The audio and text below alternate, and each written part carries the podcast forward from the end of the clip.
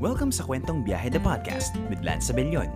Mga kwento ng punong-punong inspirasyon, pag-asa at paglaya sa biyahe ng buhay.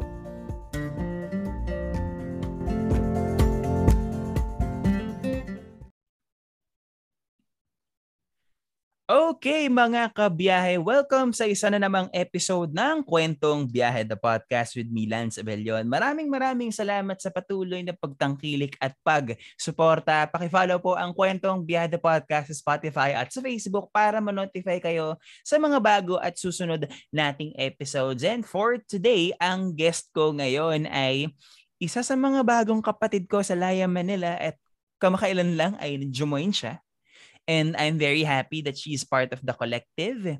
And guys, so di ko na patatagalin no, for our guest for today. Please welcome Kaylee Delarama. Hi Kaylee! Hi po, Kuya Lance. Magandang gabi. Yes, magandang umaga, hapon, tanghali o gabi o kung kailan nyo mapapakinggan to. Yeah. Basta, yun na yun. Okay, so um, anyone would you like to greet before we start with the episode? Uh, alright. Um, hi sa lahat ng mga nakikinig sa kwentong The Biyahe podcast at sa mga ano, neighbors ko din dito sa Dipolog, mga kasamahan ko sa Dipag Inc., sa Real Point Records, at sa mga kasama namin ni Kuya Lance sa, sa Laya, Manila. Uy, maayong gabi sa mga Bisaya, maayong gabi sa imong tanan. Um, madamo gid nga salamat sa suporta sa Kwentong Biada Podcast at sana ay makinig kayo at suportahan niyo. Yeah. Okay, so I'm very happy na magkausap tayo, no, sa podcast, no. And maraming maraming salamat for taking this invite and I'm very looking forward for, sa mga ma-share mo sa amin for sa akin this episode at sa mga listeners natin ano. So ayun, um syempre warm up question muna tayo no para to set para to set the tone ng episode ng episode na to no. So ayun, kumusta ka naman Kelly at ano ang pinagkakaabalahan mo so far? Ano po, um, so far, okay naman din po yung inner peace ko, yung, ano, yung academics, okay din naman so far.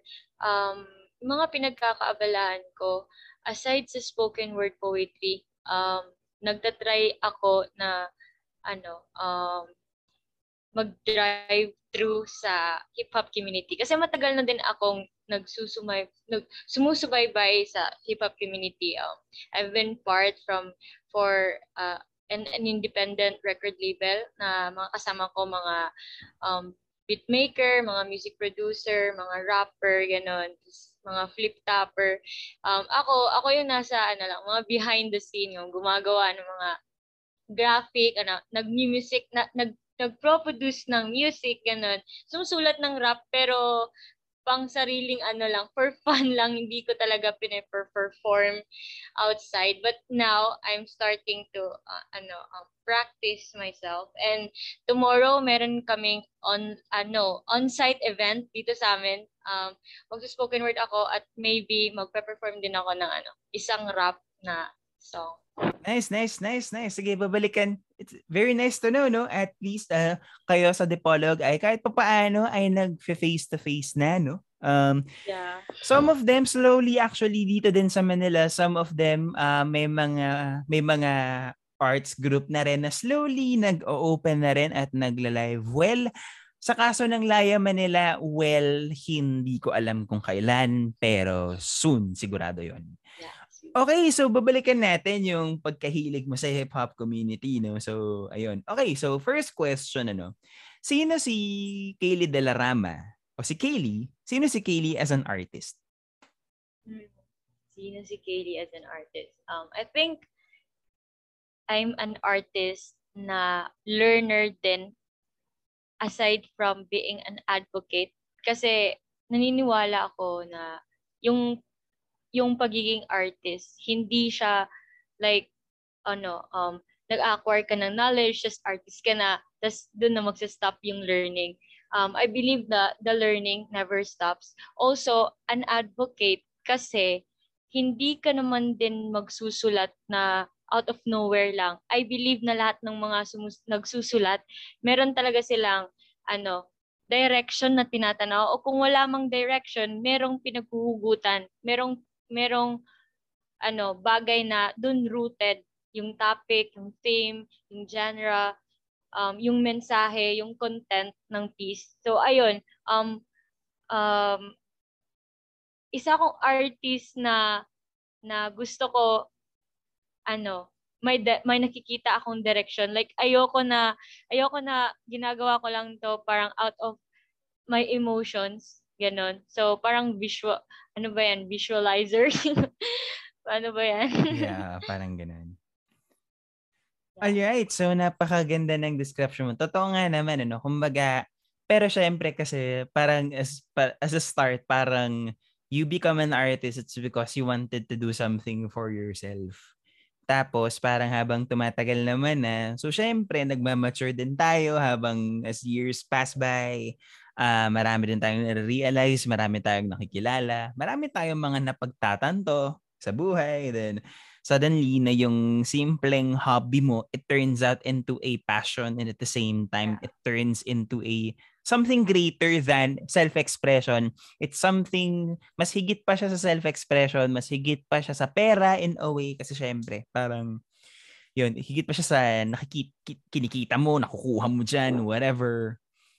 Yun. So, alright. So, ayun, dumako na tayo sa next question, ano. Um, so, yun, parang which leads syempre, bilang ikaw as an artist, which leads me to the second question, ano, paano nagsimula yung pag-pursue mo sa spoken word, sa poetry? Kailan siya nagsimula at paano siya nagsimula? Ano, um, kasi elementary pa lang ako, nagsusulat na talaga ako eh. Um, in, in the, unconsciously, parang nagbabasa ko ng mga ng mga libro, like yung mama papa ko, parang parang sila yung na-introduce sa akin na sumulat, nag, nagbigay sa akin ng mga libro eh. Ayoko muna ng mga ganan-ganan dati kasi gusto ko laro-laro lang. Tapos yung nagbasa na ako ng book, parang gusto ko talagang matuto. Parang nasa nasa heart ko nandoon na, na gusto kong matuto pa mag-acquire ng mga iba't ibang knowledge, mag-discover ng mga bagay-bagay. Hanggang sa ano, tinanong ko yung sarili ko, kaya ko kayong gumawa ng mga ganito? ng mga ng mga binabasa ko ng libro. Paano kaya kung ako yung maging writer? And, ano anong klaseng ano storya ang gusto kong sulatin?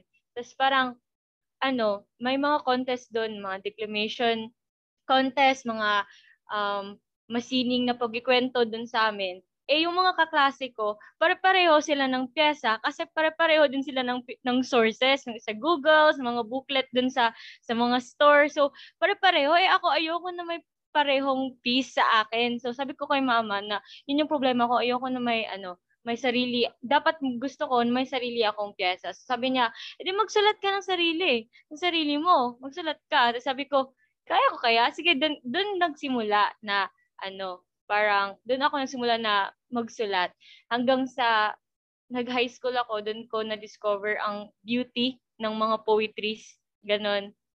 And then, grade 10 ako, nung napanood ko yung spoken word poetry ni na uh, may, Ate Maymay Cantillano, ni na Kuya Gege, um, sa Words Anonymous, sa Ampalaya Monologues, ganun, ganun. Parang ano ba itong pinaggagawa nila? Ano bang tawag dito? Tapos, ayun, nakita ko spoken word poetry. Ah, okay. So, nag-research ako ano, ano yung spoken word poetry. So, sabi ko, ala, kung ipe-perform ko pala yung mga naisulat ko, pwede na pala siyang matawag na spoken word poetry.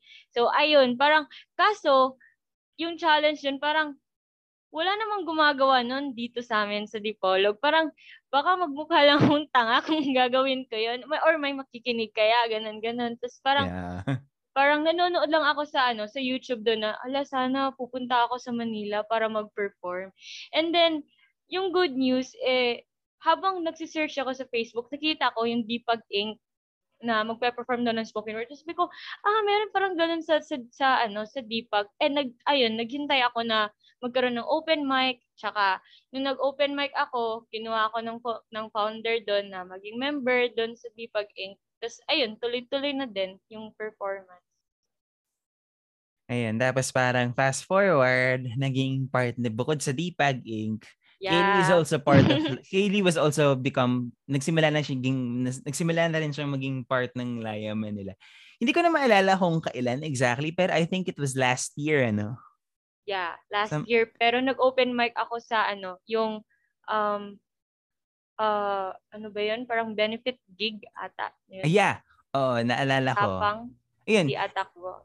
Actually, guys, doon ko unang narinig si Kaylee. Yung ben, there was a benefit gig pala sometime in 2020 or 2021. I don't know exactly. Pero nagkaroon kami ng benefit gig for the sa mga naapektuhan ng bagyong Rolly, Quinta at Ulysses sa Visayas and Mindanao. So parang yun nga. So syempre nagpa-open mic kami. So open, parang sa kahit sino pwede. And yun lang nga, nakita ko si Kaylee. Okay, sige Kaylee, interesting, taga Dipolog, no? Tapos yun, um, yun, naging sasabi ko, parang okay siya, pwede to, pwede. So, hanggang sa, yun nga nga, uh, from 2021 until now, she is part of Laya Manila. And yun naman, so far naman, uh, uh, wagaramdan na ramdan ko rin yung parang, yun nga, totoo yung sinasabi ni Kaylee na naglo-learn siya. She's a learner at the same time. Kasi tama din naman na ang buhay kasi walang katapusang pag-aaral yan eh. It's hindi siya nakakahon pag hindi hindi porket naka-graduate ka na ng college at nakalabas ka na ng school, doon na natatapos ang pag-aaral. In fact, once na lumabas ka ng school, that's where the real yun na yung totoong eskwelahan. Yun na yung totoong buhay. Kumbaga parang, yun na yung, yun na yun. Parang, kung ano man yung natutunan mo sa classroom, yun na yun. It's meant for that. Para pag, once na paglabas mo, at least equipped ka na when you do stuff, when you meet people, ganyan, ganyan, ganyan, ganyan. So, ayun. Um, yun, so na, nabanggit mo na kung paano ka nag-start, no? So, sino naman ang mga, in, well, although syempre, um, nabanggit mo na naman ng bahagya kanina. So, sino ang mga influences mo sa pagsusulat ng spoken word? Ano, uh, naniniwala ko na hindi lang siya limited sa mga people na nami-meet natin, naririnig natin. I believe na ano din, uh, malaking influensya din kung ano yung mga bagay na pinagtutuunan natin sa buong buhay natin. For example, um, the kind of films that we watch, um, the music that, that we listen to, ayun, yung mga paniniwala, paniniwala natin, o kaya kung Kristiyano tayo, nakakapag-influence din yon sa perspective natin. Tsaka, alam ko na yung mga sulat ko din, hindi din siya, umiikot din siya sa ganun. Parang like yung perspective ko, binubuo siya ng mga iba't ibang klase ng influences ko. So, parang ganun. So like, music, films, beliefs, ganun. Ayun. So, ganda, no? So, tama din naman na yung, yung, yung influence, sa usapin ng influence, tama ka din. Totoo yun, na hindi lang siya nakakahon sa tao, tama din yun na yung influences or pwede din naman siyang, pwedeng yung impluensya mo sa pagsusulat, pwede siyang manggaling sa yung life experiences, sa mga nakakausap mo, mga naririnig mo, mga napapanood mo. Ayun. So, yun nga, um, nakwento mo na part ka ng parang nagiging interested ka sa hip-hop parang yeah. sa eksena niyo sa hip-hop. So, paano naman nag-start yan? Ano po, um, elementary pa din ako noon na ano, parang like tinatawag nga ako ng mga kaklase ko na jologs, ganun. Like, yung, yung, the way I, hmm. I clothe myself, the way I talk, the way I, I move, parang isang gangster, ganun. Parang, na, na-influence ako doon sa, dahil nanonood ako ng mga ano, mga rap songs, mga Black Nine, Looney, mga um, X-Battalion, mga ganun. Like, nanonood nice. din ako ng mga, mga flip-top. Tapos, natigil lang nung ano, parang like na-meet ko si Lord kasi parang nire-renew niya ako. Kasi yung mga naririnig ko kadalasan sa mga flip-top, mga bad words, ganun. Kasi kung lagi ako nanonood doon, maaari din na makakapagsalita ako ng mga ganong klase na mga words, which is I don't prefer to. So, parang nag-pause ako. Pero kung, kung ano talaga yung gusto mo, bumabalik ka talaga doon eh. Pero, hindi na siya in a negative way or toxic way kasi nagkaroon na ng self-control. Parang tinifilter ko na kung ano yung mga dapat ko lang ano hayaan na mag-influence sa akin. So, ayun. Ganda niyan eh. Ganda niyan. Kumbaga, totoo nga talaga na kapag, yun nga, pag si Lord, pag pumasok na si Lord sa eksena, magbabago na yan. Magbabago na yung paano ka mag-isip, magbabago na yung pinapanood mo, magbabago na yung pinapakinggan mo. And totoo yun, especially specifically sa mga artists, no? Parang nakakahon kasi ang mga artists parang hindi naman sa inaano ko pero there's nothing wrong with the secular stuff. There's nothing wrong with that. Pero minsan din kasi uh, sumusobra yung doon din pumapasok na yung self-expression or yung freedom of expression medyo sumusobra siya in a way na to the point na ang ending nun is you tend to say bad things to people na instead na ma-build up mo sila and ma-encourage, yun, ang nangyayari, it's it, kabaliktaran ang nangyayari. And para sa akin, napaka napakabihira yung ganyang klase ng pag-iisip na, well, ako rin naman ay mag ito yung mindset natin na hindi lang siya, hindi lang yung porke makapagbitaw ka lang ng linya, yun na yun. Hindi siya nag-work as ganung, hindi siya nag-work na ganun. Kumbaga, yeah. parang, kasi yun nga, uh, yun nga, parang, kasi ang art promotes beauty. Eh. Art promotes inspiration. So why not? Well, kas- kasama din naman sa sining ang about about pain and anger and despair. But basically, art has also another side which it promotes beauty. It promotes inspiration to people. So, kumbaga, nasa sa atin na lang yun as artists on how we do that nasa sa atin yun kung ano ba yung ano ba yun nga it all boils down kung ano ba talaga yung pinaniniwalaan natin bilang mga artists and sa Laya Manila ito um nabanggit ko na to sa nabanggit ko na to yata sa isang episode before na sa Laya Manila well nagsa-study din kami ng pinapakinggan namin ng mga iba't ibang artists. Nakikinig kami. Ako nakikinig yun. Nakikinig din ako kay ako nakikinig ako I listen to Glock 9 nakikinig ako kay Glock. Nakikinig ako kay Looney. And sobrang galing din naman nila in terms of iba-iba. Wordplay, imagery, yeah. uh, yung pagka-construct ng lines, words, lyrics, yung mga ano nila, mga lyrics nila. Pero in the other side, parang hindi natin may iwasan na meron tayong mga encounter ng mga certain artist na parang or tao na parang oops, parang alanganin, parang uh, mag-aalangan ka kung susundan mo ba to o hindi. Kasi, baga darating talaga sa punto na meron at meron talaga na da- darating ka sa punto na meron ka madidiscover na parang taliwas siya sa pinaniniwalaan mo.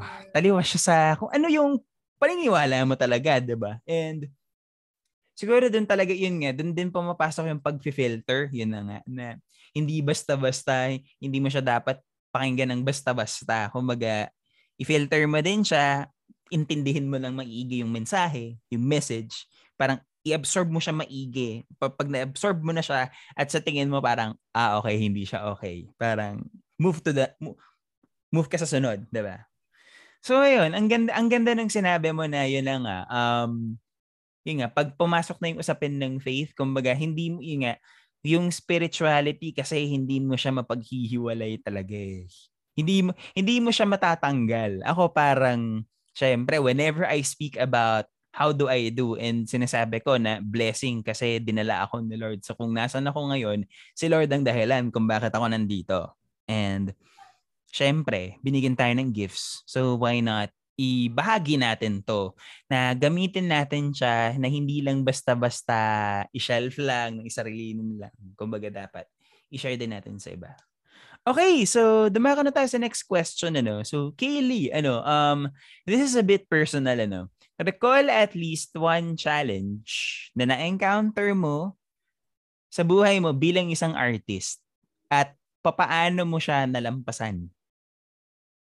Ayun um, before na before ano pre-pandemic or yung nagsisimula pa lang ako um, wala akong masyadong kaibigan na nakaka-appreciate ng art, nag-create ng art. So, whenever I talk about art, parang hindi nila nagigets.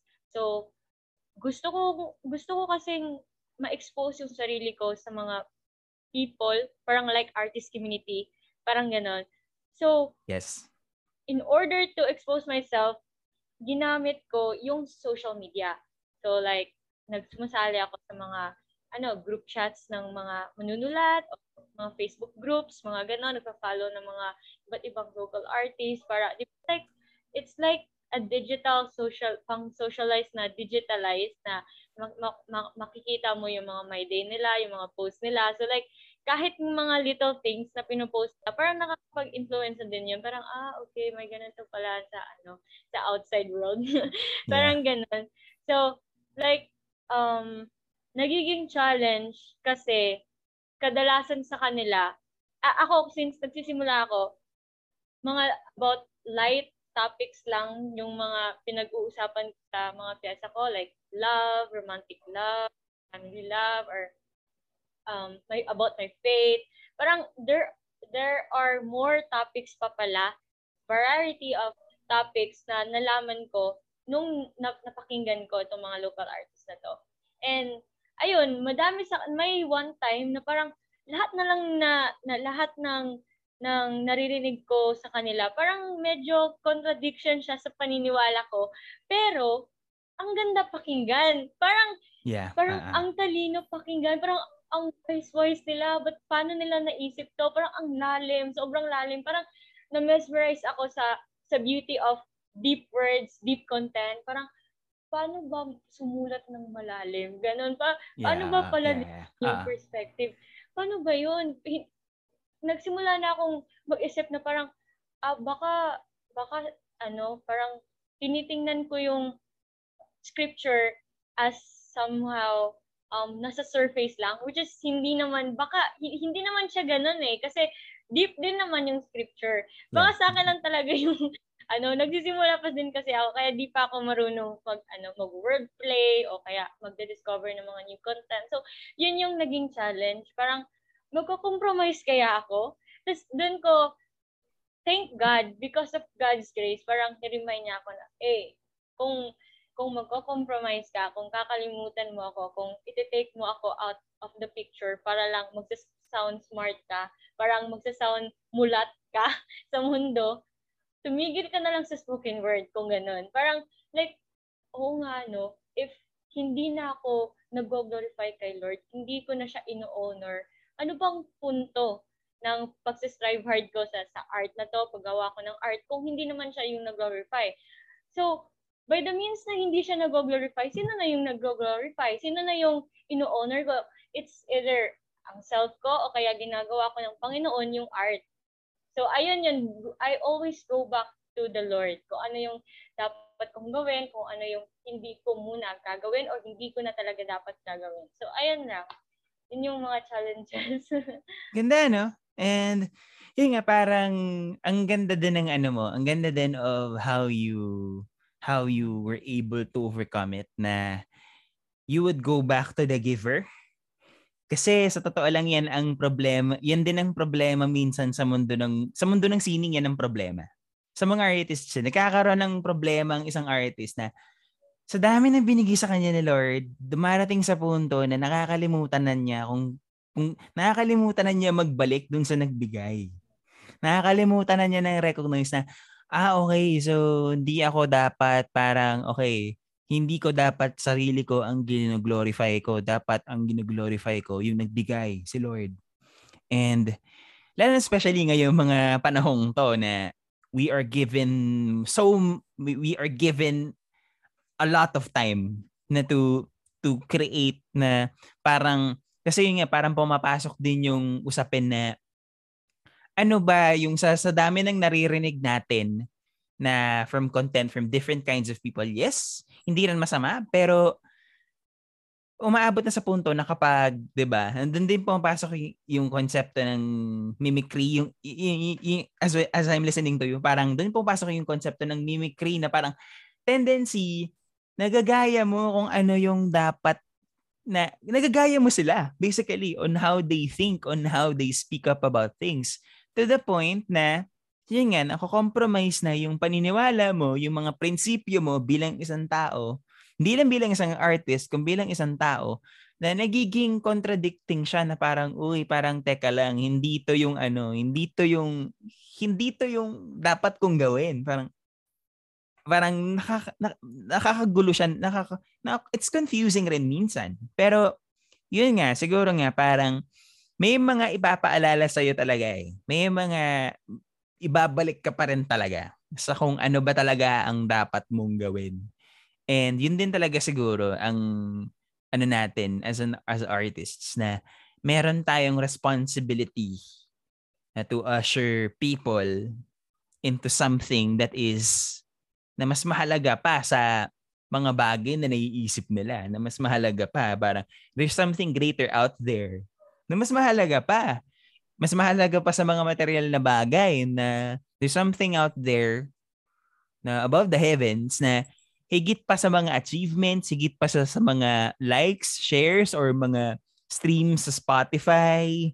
Ganun eh. Pag, pag sinabi kasing usapin ng artist, parang ha, gusto ko madiscover, parang gusto ko magkaroon ako ng ano, gusto mo ng million streams sa Spotify. Gusto ko magkaroon ng subscriber sa YouTube na pagkarami-rami. Pero ang totoo nun, ang the, ang rason kung bakit natin pinurpurso to is way beyond more than that. Higit pa siya dun sa like streams.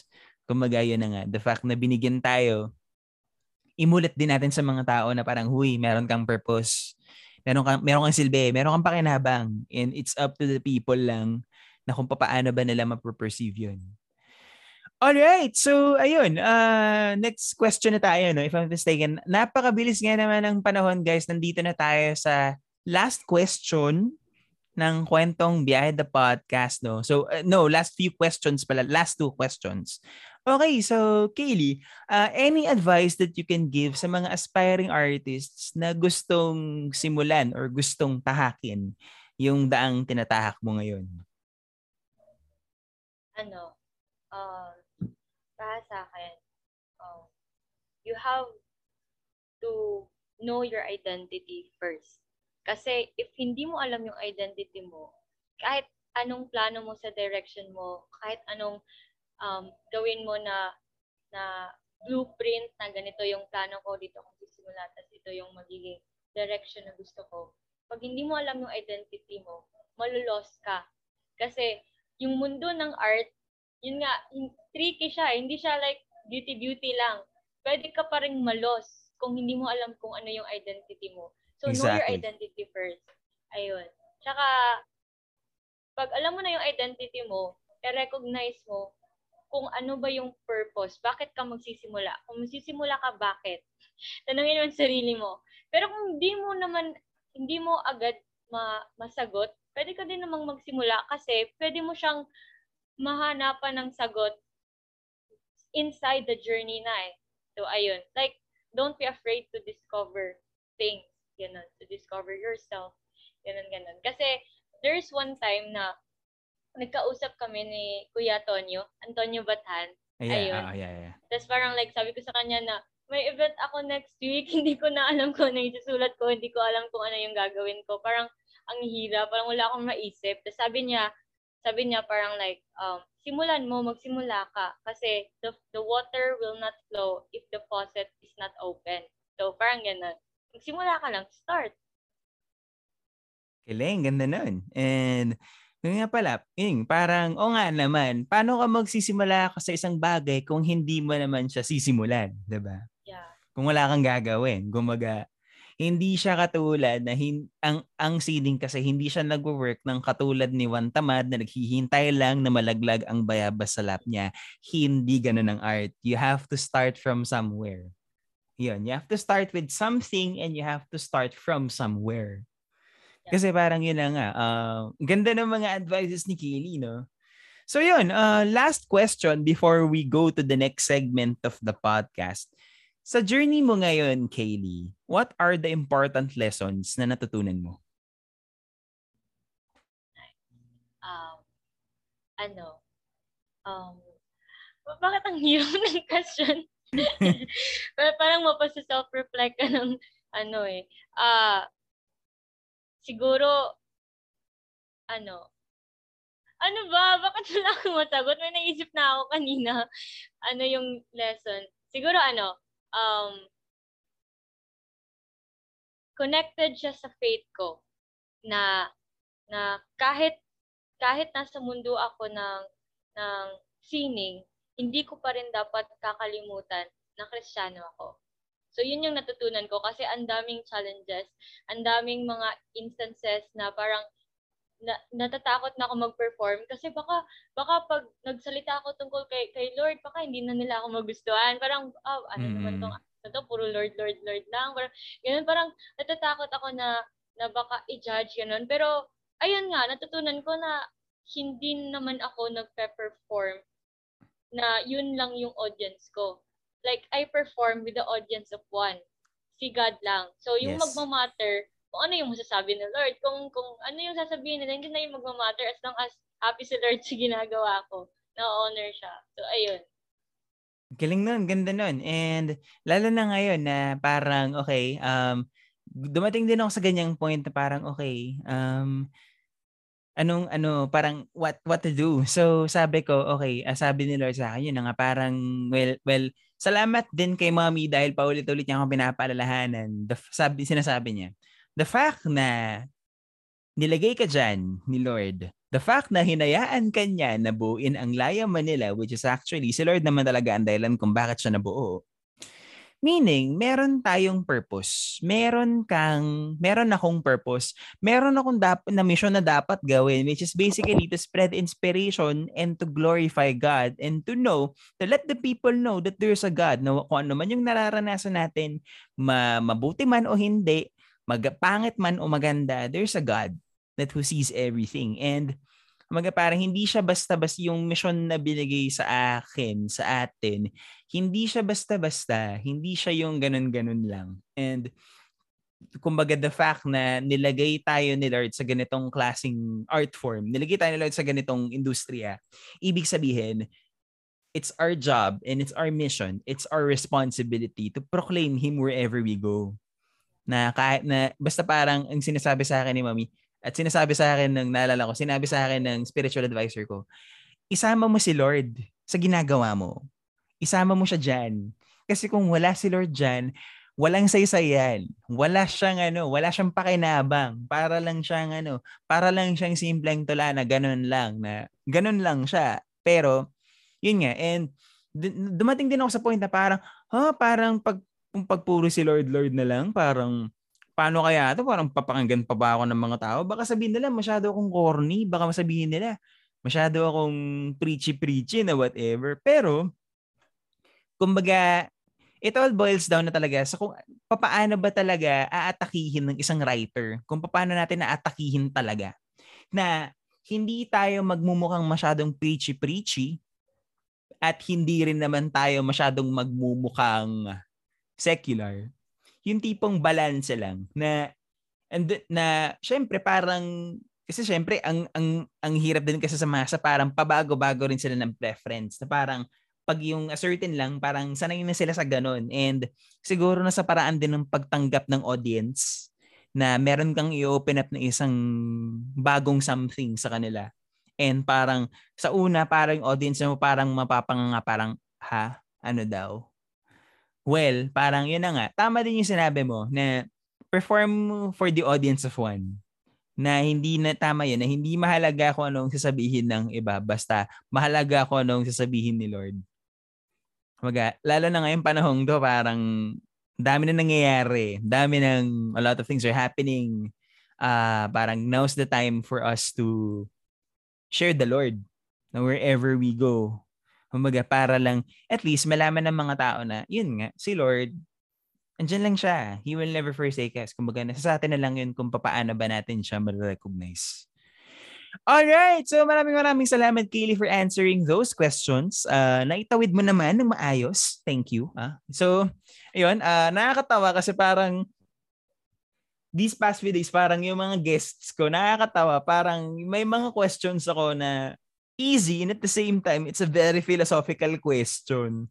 Na parang, yung iba parang yung simple lang na sino sa ganito, parang wow, parang, ang, parang para, parang ang lalim daw ng ang lalim daw ng tanong na yon. Ang lalim daw. Well, sabi ko, well, uh, it's up to the guest on how will he or she introduce himself. So yun. Uh, yun. So, all right.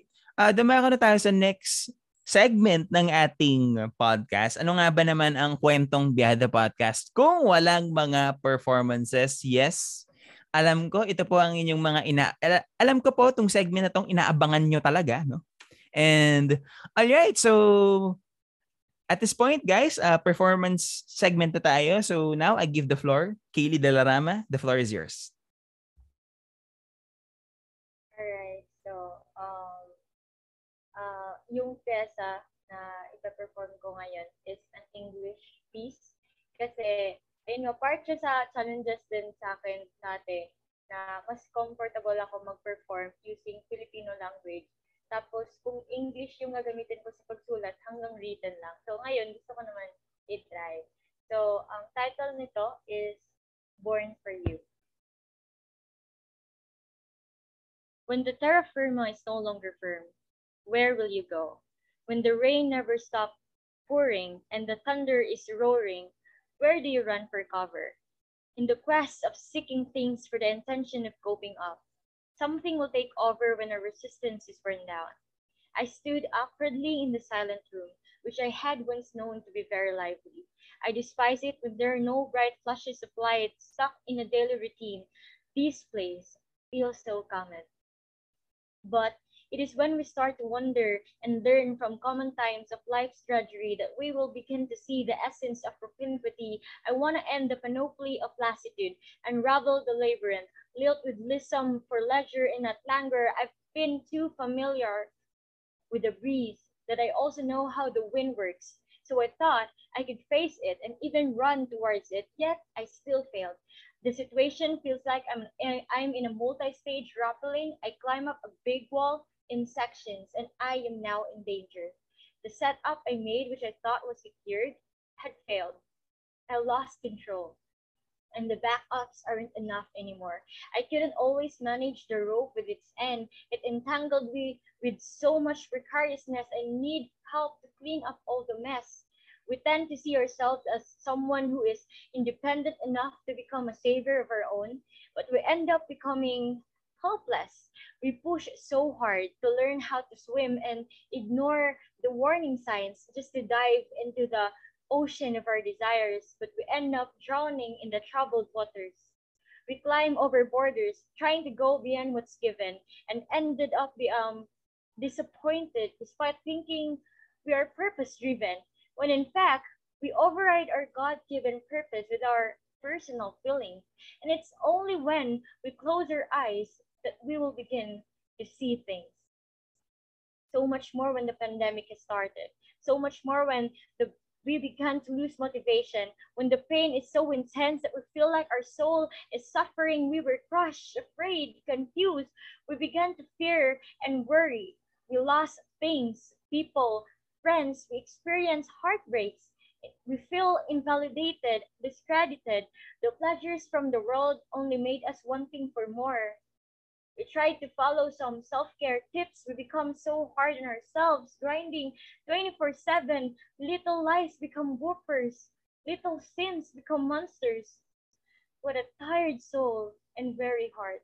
But after everything, my father pulled me back, telling me that in him is where I belong, reminding me that he is supreme, that he should reign in my life, telling me, my child, I hear you.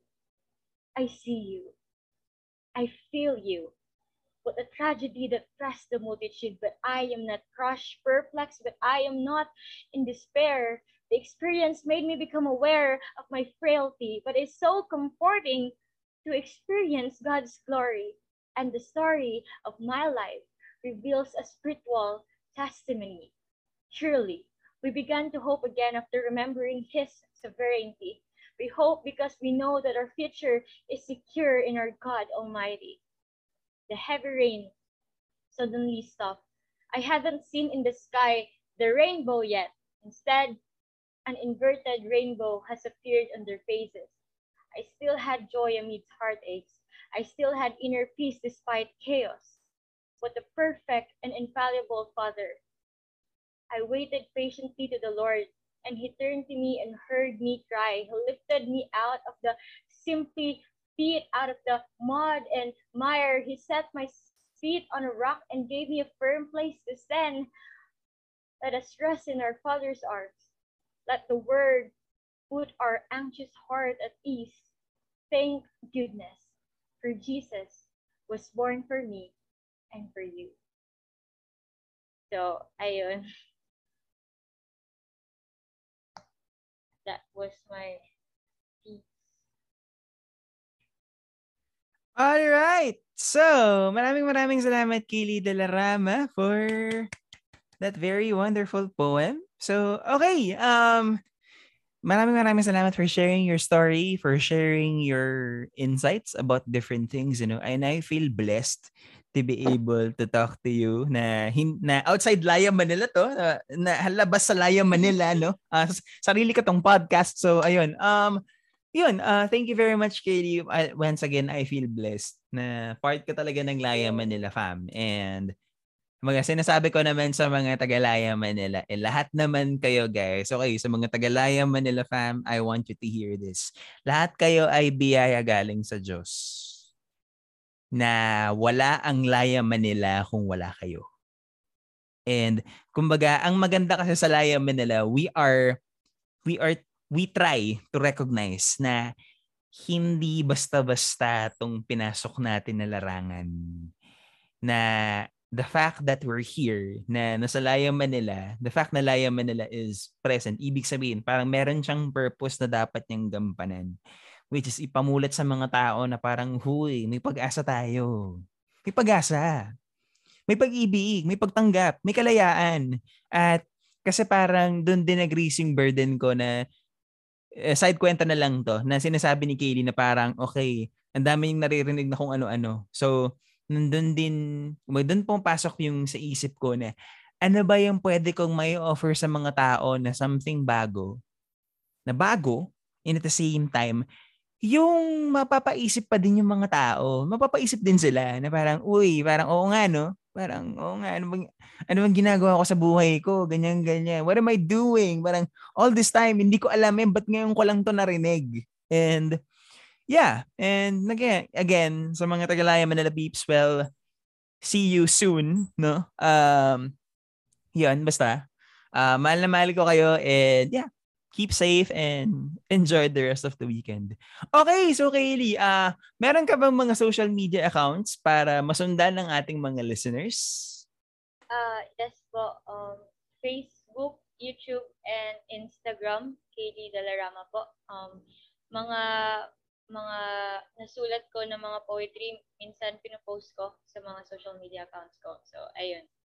Di masyado active yung YouTube ko, but I'm planning to ano, go back um, vlogging. And also TikTok. I also do TikTok right now. So yeah.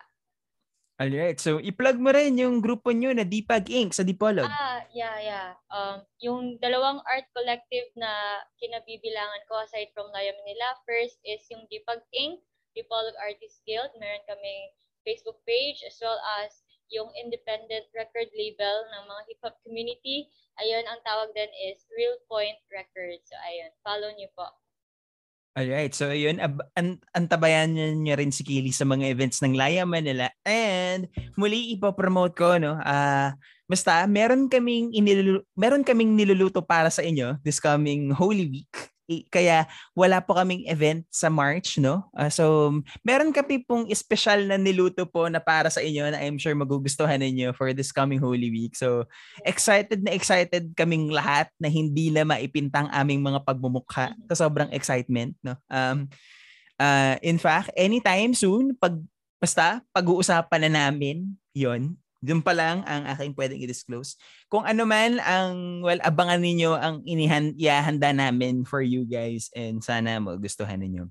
So once again, Kaylee, maraming maraming salamat for sharing your story, for sharing your poem, and I feel so inspired and I feel so blessed to be able to talk to you and ang, ang galing. Kumbaga, sa pag-usap natin, parang pretty much we're on the same page, no? And yun yung kagandaan sa mga ganitong klaseng conversations na bukod sa nakikilala ko mga artists at the same time, nalalaman ko na meron akong kapareho ng pag-iisip meron akong mm. kapareho ng prinsipyo and I feel very, very blessed for this. So yun, maraming maraming salamat muli sa pagtutok sa isa na namang episode ng Kwentong Biyahe the Podcast. I-follow niyo po ang Kwentong Biyahe the Podcast sa Spotify at sa Facebook para ma-notify kayo sa mga susunod na episode. Nabukas na naman ang isa na namang episode ng Kwentong Biyahe the Podcast. Ako pa si Lance Sabellion. Hanggang sa muli, paalam.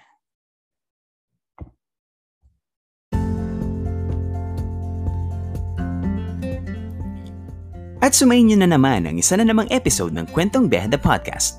Maraming salamat sa inyong pakikinig. Hanggang sa muli!